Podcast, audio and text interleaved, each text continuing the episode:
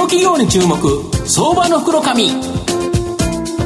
このコーナーは情報システムの課題をサブスクリプションサービスで解決するパシフィックネットと東京 IPOIR ストリートを運営する IR コンサルティング会社フィナンテックの提供を財産ネットの政策協力でお送りします。ここからは、相場の福の神、財産ネット企業調査部長、藤本信之さんとともにお送りいたします。藤本さん、こんにちは。毎度、相場の福の神こと、藤本でございます。日経平均30年ぶりの高値。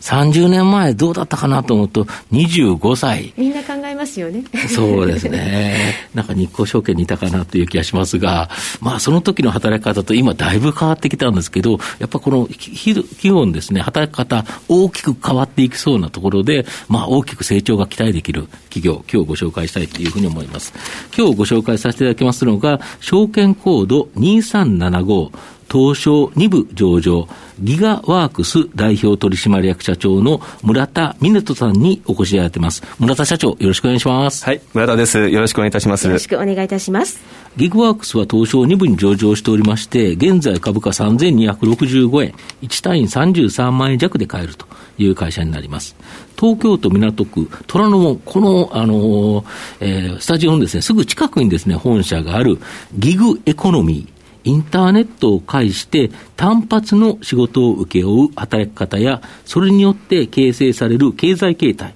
これにですね、プラットフォーマー企業という形になります。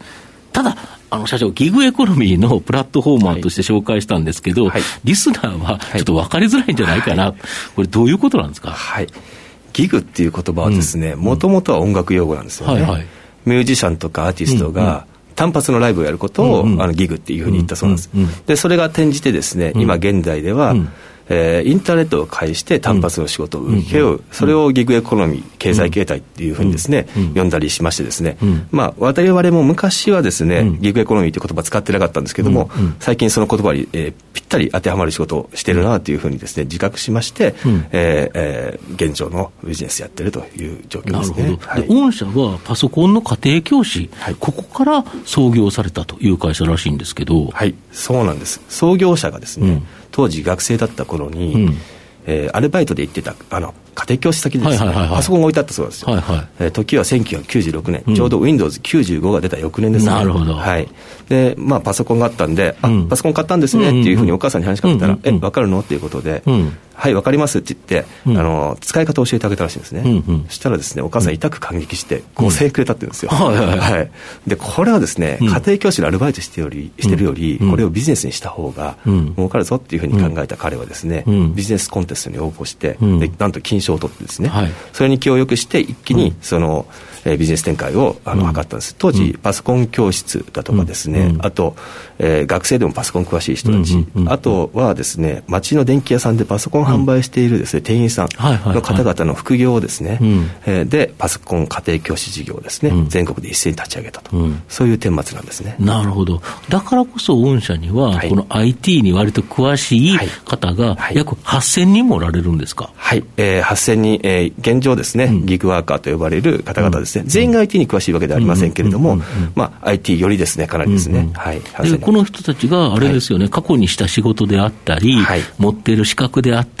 どういう仕事ができるのか、すべて登録されているから、御社ではうまくマッチングができると。そうですね。いうことですよね。このビッグデータ、すごい役立つんですよね。そうですねそういった意味では、24年間のあの、うん、まあ、会社のです、ね、社歴がありますんでですね、うん、そこにおいてですね、うん、えー、お客様の、まあ、ご信頼を得ることができて、毎月ですね、1000社以上からのですね、うん、えー、引き合いをいただいて、うん、えー、そういう、まあ、案件にですね、うん、えー、一人一人、マッチングさせていってるっていうのがですね、なるほど、はい、一旦御社が仕事を受けて、はい、あの御社が責任を持って仕事するよという形で、はい、そのギグワーカーたちに仕事を発注していくと、はい、で御社はこれぐらいの人が今いるから、これぐらい仕事だったらできるなというのを判断できて、プライスを出すと、そういうことですね。すね。だからいい、いろんな仕事があって、面白いのが、やっぱり今後ですね、デジタル庁の創設が予想され、デジタルトランスフォーメーション、い。わゆる DX が、これが国策となってるんですけど、最終的にですね、この DX 化を進めるためには、機器の設置など、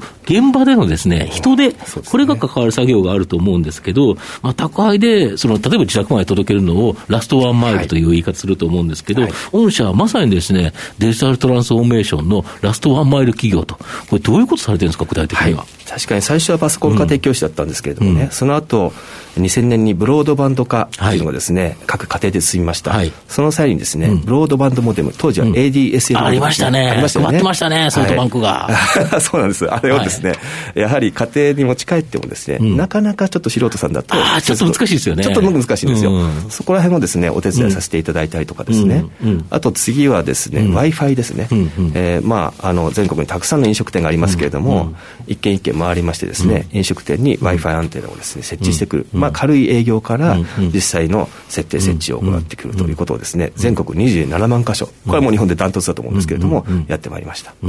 今後 5G とかでも、このローカル 5G とかいろんなやつって、あれ狭いから、めちゃめちゃ基地局いるんですよね。そうらしいですね。やはりその距離が飛ばないので、われわれもたくさんニーズをいただいておりまして、えー、まあ特にですね来年以降楽しみな分野だとそうですよね、例えば東京オリンピック、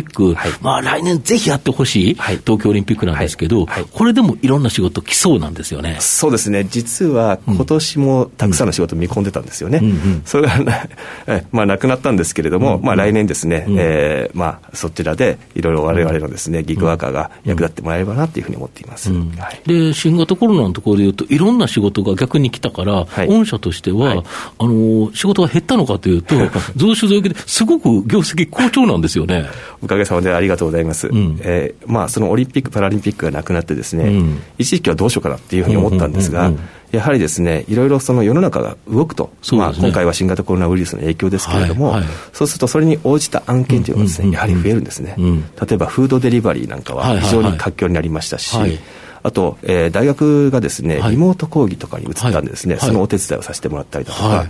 えー、またはたまたですね、あの政府がいろんな対策をあの、取られるんで、その中でですね、えー、人が必要な、あの案件がですね生まれてきたりとかっていうことで、えーまあ、数字としてはですね、あのえー、今までよりいい成果を残せることができました、だから御社は2020年10月期で、経常利益25%増で、5期連続の最高益更新、はい、めっちゃ好調ですよ、ね、ありがとうございます。まあそういった意味ではですね、ギグワーカーの数がですね、あの増えると、やはりわれわれはですね、売上利益もですね増えてくるということで、今回、新型コロナウイルスの影響でですね、あのかなりギグエコノミーという言葉だとか、ギグワーカーという働き方をですね選択される方もですね増えてくると期待しています。なるほど。はい、あとこの働き手だけじゃなくて働く場所という形で、やっぱり働き方が変わってくると。そうすると御社は2万円の定額制で利用できる業界最安値の法人向け多拠点サテライト、えー、スマートオフィス、このサービス開始されてるんですけど、はい、これ、どんなもんなんですか？はい。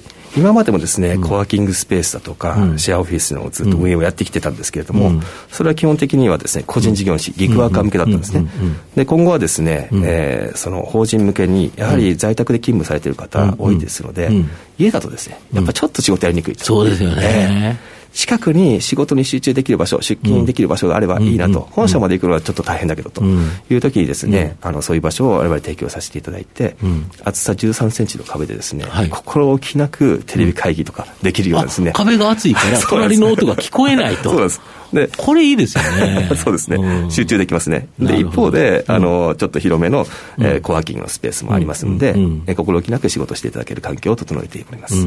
で、あれですよね、あの、ワシントンホテルを運営されている藤田さん観光さんと業務提携して、はい、この15箇所のホテルですか、はい、ここの中にもあるんですよね。現状はですね新宿ワシントンホテルと有明ワシントンホテルの中にですね、あの作らせていただきまして、いろいろ出張されてくる方々がですね、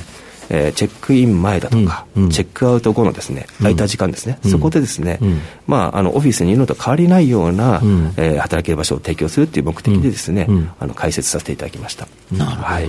御社の今後の成長を引っ張るもの、改めて教えていただきたいんですが。はい。やはりですね、ギグワーカーの数ということになりましてですね、今現状、えー、この第4クォーターで約8000人の方々に働いていただいたんですけれども、